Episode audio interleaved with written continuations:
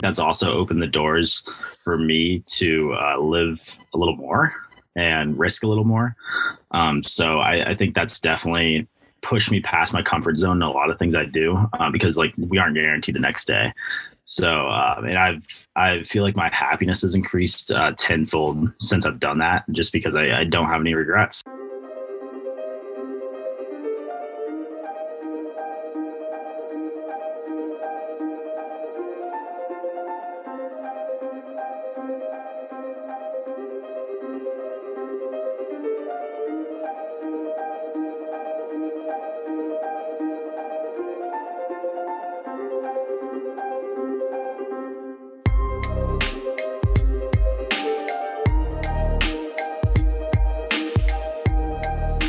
Yes, sir. What's up, everybody? Welcome back to the KO Convo. This is going to be episode number 15. Keep pumping out episodes on this podcast. No stopping. No stopping anytime soon. Um, super excited for the guest that I brought on today. He is a traveler beyond reach, I guess you could say. Uh, his name is Aaron Bennington. He is a former teammate of mine at Ohio Wesleyan, um, but he is much more than that, as you will soon learn. Uh, for example, he's competed in Ironmans, ran, ran his first marathon in Israel, uh, and is a million miler with American Airlines all before the age of 22. So, very interesting individual this kid Aaron is, but super excited for you to get to know him, and uh, I hope you enjoy our conversation today. So let's take a quick break, and we'll be right back with Aaron. Enjoy.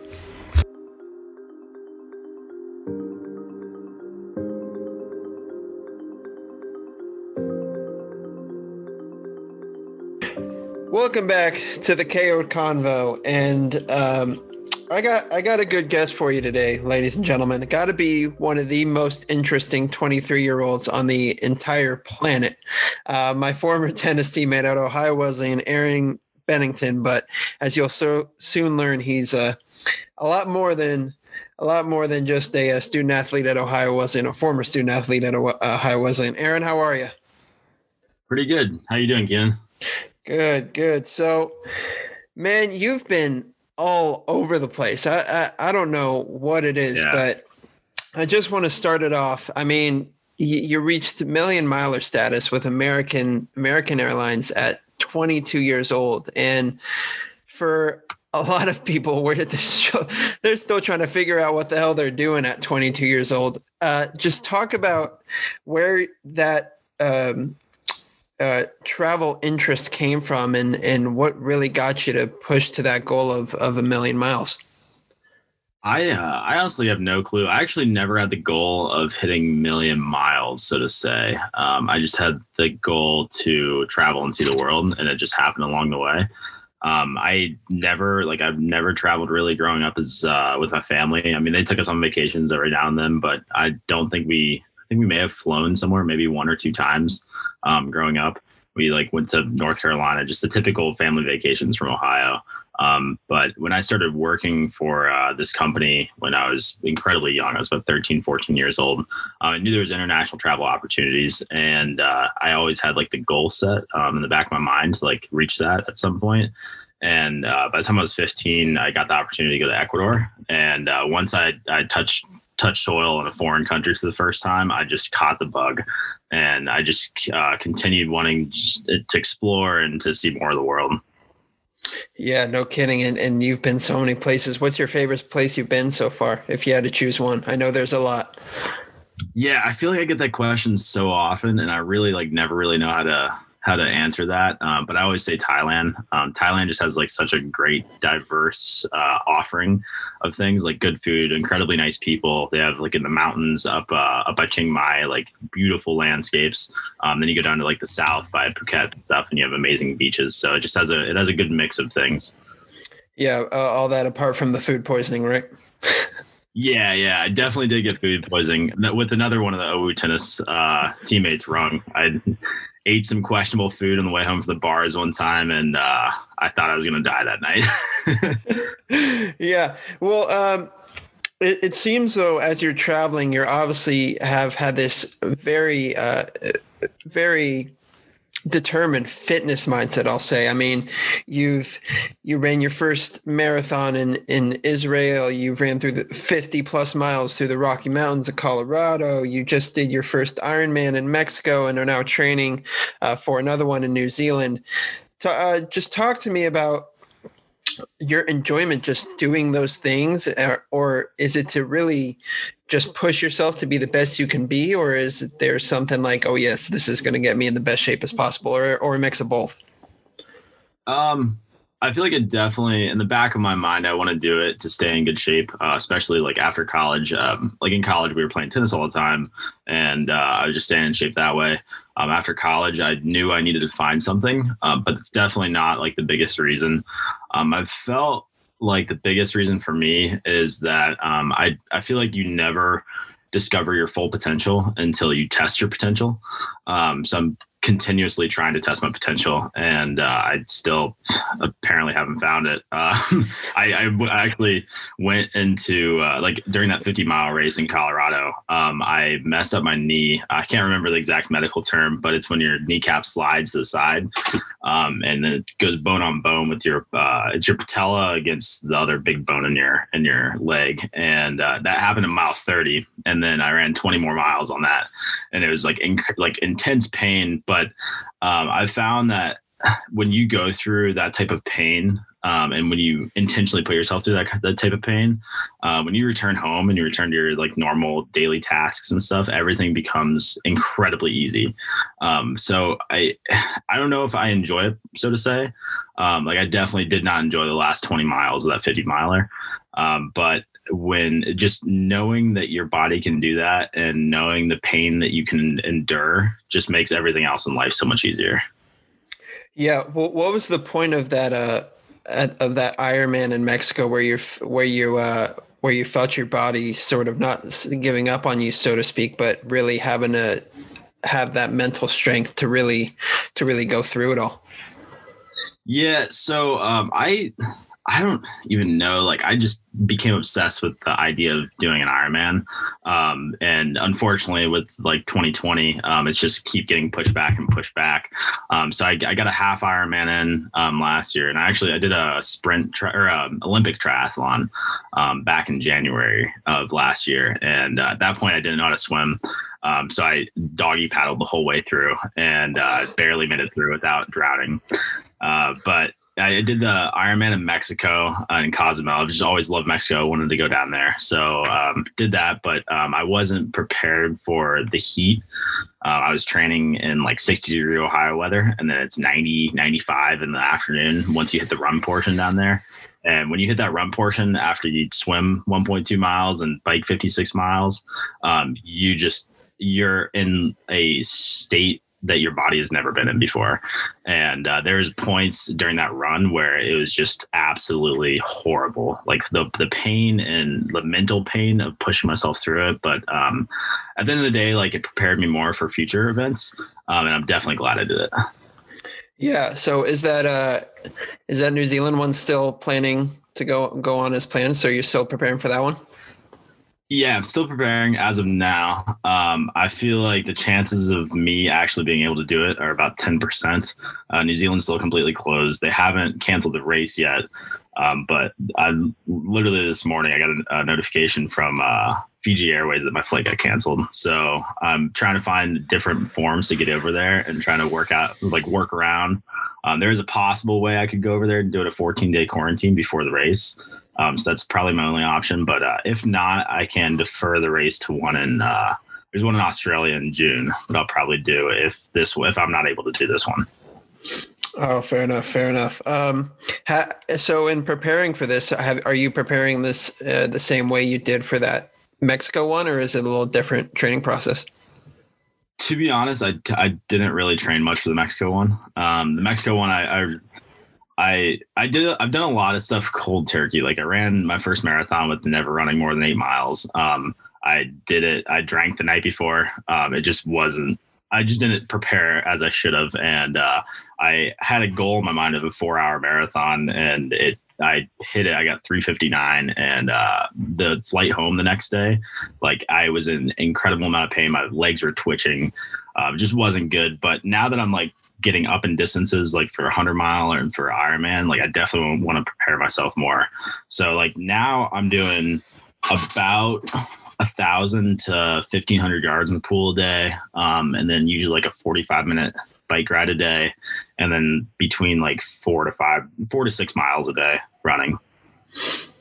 Damn, that's that's, that's pretty intense. Uh, so I do kind of want to switch gears real fast, completely, and yeah. something that we've we've briefly talked about um, is your huge involvement with the with the uh, with the whole paintball circuit, right? And you now are owner mm-hmm. of your of your own league. I think it's the Mid South League. I think that's what it's called. Yeah, um, South Expo League.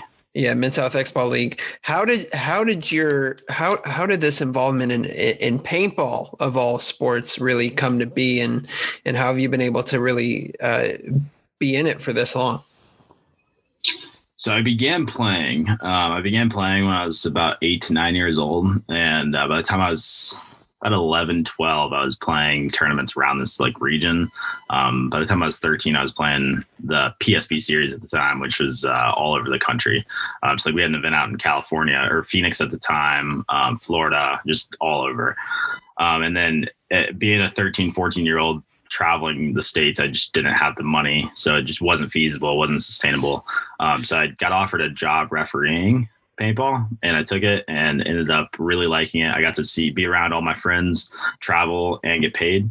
Um, so it was a pretty unique opportunity and it paid pretty good, especially for my age. Um, so I stuck with that. I quit playing and I did that for uh, about from a, the time I was 13 until the time I was about 18.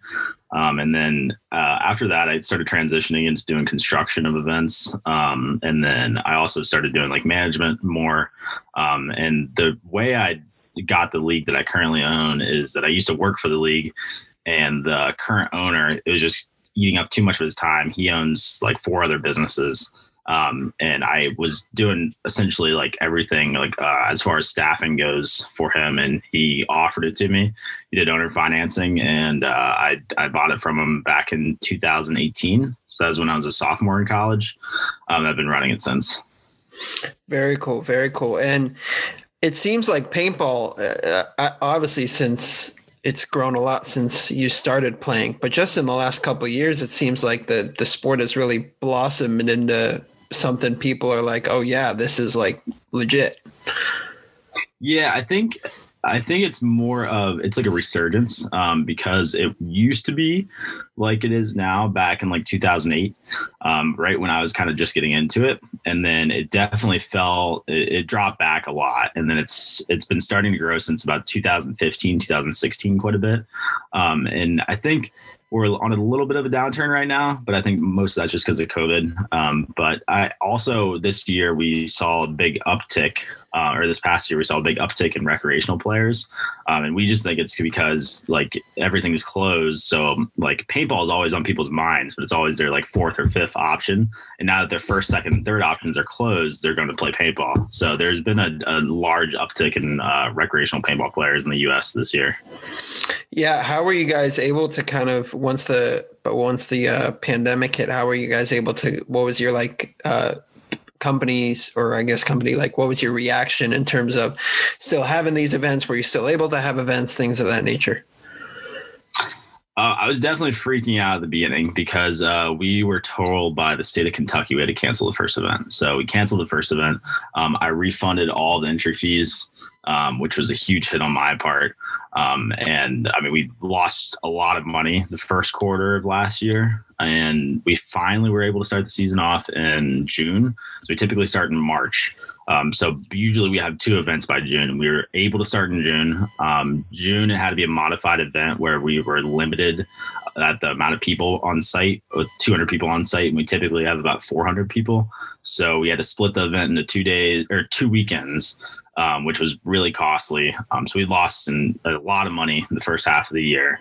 Um, and the second half of the year is kind of as normal, but uh, it still was just crawling out of a hole from the first half of the year. Yeah, I mean, every everyone was hit extremely hard. Yeah. Uh, but I mean, the sports, most obviously, some of the major sports were able to continue what they were doing, but um, do you see a time where paintball is uh, where paintball gets that national recognition, such as some of these bigger sports like baseball, football, all those things? Um, I feel like it's a tough question, um, just because it's hard to compare to baseball and football and stuff like that. Um, I do think it will get national recognition, but I don't think it will be as big as baseball or football. Um, I think it might be something like um, like the X Games. Um, it's got like a great potential for that, or like BMX racing. You see that on TV every now and now, now and then. But uh, I don't think it's one of those things where it'll ever be like a prime time Friday night show.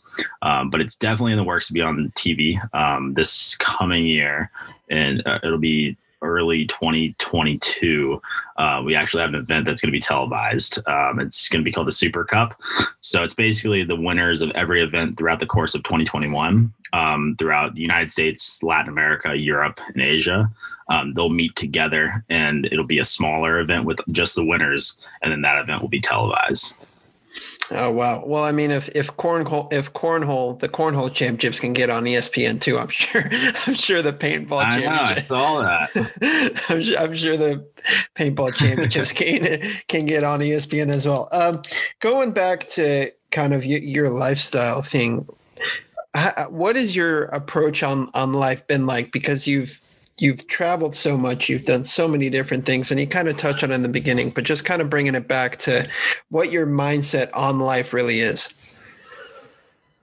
Yeah, I just think um, I don't know. I think my mindset on life kind of stems back. Uh, back when I was 14, I uh, was in a pretty bad car accident, and I definitely probably should have died. And uh, since then, I have always had the mindset that um, someone gave me whatever it is, higher power uh, gave me a second chance at life, so I can't mess it up. So I I always have this uh, idea that I should never be doing mindless activities. Like if I have spare time, I should be um, either doing something good for my health, as far as working out, or do do something good as my mind, as just increasing my knowledge, um, or something productive work wise or around the house or whatever. So I, I try to fill all of my time by doing that. Like even when I'm on the bike here in the house, like I'm either like watching videos or I'm reading a book or something. Um, so I just try to make the most out of my time. You can't get bored, can you? Yeah, exactly. yeah, you're not a good. I also uh, adding on to that. I also have had a. Um, I it kind of came to me like the last year or two, um, but I, I just I, I've always thought, um, like personally, um, I've I've lived an incredible life, um, and one of my things is that I'm I'm not scared to die, which sounds kind of morbid, um, but the reason being that I'm not scared to die is because like I've lived an, an incredible life. Like I've lived a life uh, subjectively probably better than what a lot of people will, um, and if my time comes tomorrow, my time comes tomorrow, and I, I will be very thankful for the life I have. Um, but I think that's also opened the doors for me to uh, live a little more and risk a little more. Um, so I, I, think that's definitely pushed me past my comfort zone in a lot of things I do uh, because like we aren't guaranteed the next day. So uh, and I've I feel like my happiness has increased uh, tenfold since I've done that, just because I, I don't have any regrets. Like I I do things and I don't I don't worry about them as much as I used to, um, and I just enjoy them more. So um, that's I.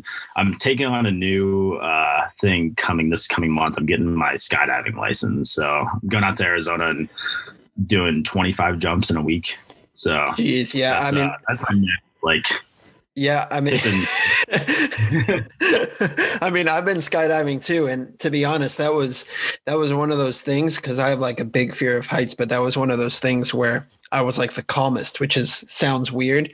Yeah. Um, but I mean, God, that was such an amazing experience. So kudos to you, my man, because I, uh, I might want to do it uh, at some point, just not now. Um, but uh, yeah, uh, f- final question: Where where uh, where are you traveling to next internationally? What, what what's the next big trip for Aaron Bennington? So I don't know if you saw, but uh, two days ago, the U.S. just required COVID tests for any international arriving passenger, even U.S. Uh, citizens. So um, my my plans are a little bleak right now. Um, I I was supposed to go to Guatemala, um, but I was doing research on like where I could get a uh, COVID test once I get to Guatemala, and it's like very expensive or it's very hard to get an appointment. Um, so that trip got canceled. But um, currently, I'm I'm going to Phoenix um, at the end of this month for like about a week and a half to do, get my skydiving license, um, and then after that, um, the only tra- trip I have planned is to New Zealand, which uh, doesn't look too good either. So um, I'm probably going to stay stateside for a while. But uh, if I get the chance to sneak away to the Caribbean or, or some new country, I definitely will. Yeah, back to, back to Cabo. There's always Cabo for you. exactly. well, uh, well, I, I, mean, yeah, I, I don't think a lot of people understand how. I, I still think Mexico is really underrated as a travel destination. Oh, absolutely. I always say uh, Mexico is uh, probably the most underrated country that I've been to. And it's unfortunate because most people that uh, we know have only been to like Cabo or like Cancun or Cozumel or whatever. Um, but there's so much to see. Like uh, I went to the state in the south of uh, Mexico called Chiapas, and there's like it borders Guatemala, and it, it just beautiful waterfalls, like insane um, uh, blue, like just random like ponds in the middle of nowhere that are crystal clear blue, um, that with waterfalls going down them.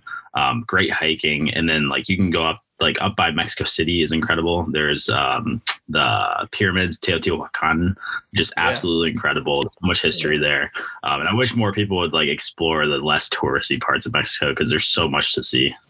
Yeah, yeah, and even in those little uh, rural parts, like you got Puebla, Cholula, you know, Tequanipa, and mm-hmm. stuff like those, and then you got beautiful cenotes all around the country. It's just we, we could yeah. talk about this. Uh, this is a whole nother episode. yeah, absolutely. uh, but uh, Aaron Bennington, I know you're a busy, busy man, and, and it's always a good catching up with former teammates. But uh, thank you so much for coming on the KO Convo, my man. Yeah, absolutely. Thank you, Keenan. It was nice talking to you. All right. Big thank you to Aaron for coming on the KO Convo today. If you'd like to check out more of Aaron, you can find all of his very interesting travels on his Instagram page, Aaron Bennington, one word, all lowercase. Bennington is B E N N I N G T O N. Appreciate you guys for listening, and we will see you on the next episode. Immersive music, take us home.